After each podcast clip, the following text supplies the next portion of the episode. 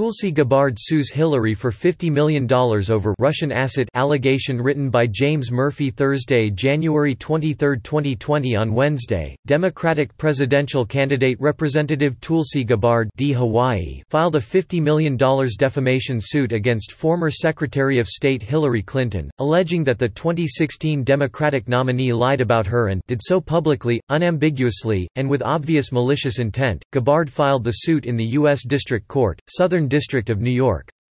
The suit is based upon remarks that Clinton made in October of last year while on a podcast with Democrat political strategist David Plouffe.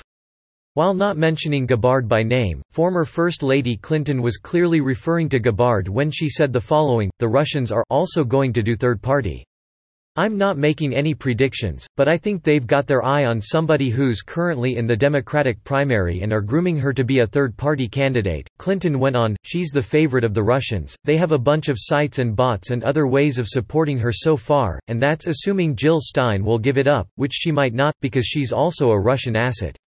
Yeah, she's a Russian asset, I mean totally. They know they can't win without a third-party candidate. The day after the podcast, a Clinton spokesperson, Nick Merrill, seemed to confirm that Hillary was talking directly about Gabbard. When asked by CNN whether Clinton's comments were about Gabbard, Merrill replied, if the nesting doll fits. The nesting doll comment was an obvious reference to Russian nesting dolls, Matryoshka dolls.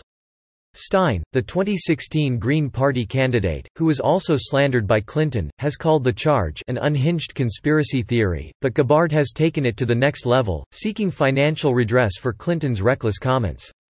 The suit claims that Clinton was bitter over the fact that Gabbard, who was the vice chair of the DNC in 2016, endorsed Bernie Sanders over her and that Clinton sought revenge for that by smearing Gabbard in her race for the presidency. Clinton, a cutthroat politician by any account, has never forgotten this perceived slight. And in October 2019, she sought retribution by lying, publicly and loudly, about Tulsi Gabbard.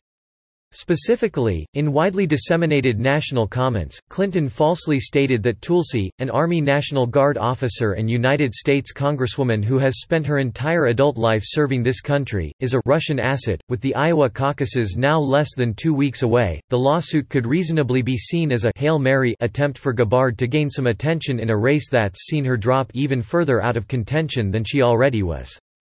Seen as an outsider Democrat, Gabbard has consistently challenged the notion of regime change wars and has even gone so far as to meet with Syrian President Bashar al-Assad in 2017.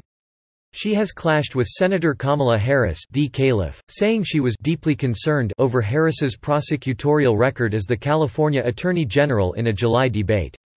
Gabbard also accused Harris and Senator Mazie Hirono D. Hawaii of religious bigotry in January of 2019 over their questioning of a judicial nominee.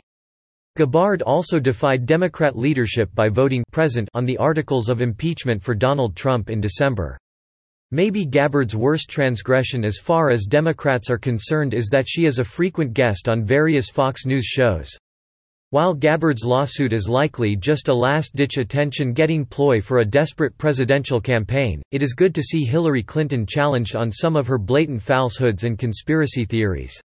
Since she lost the presidency, she has traveled far and wide, blaming everyone but herself for that loss. Now Clinton has 50 million reasons to look inward and realize that she's not a victim, but a con artist who victimizes others.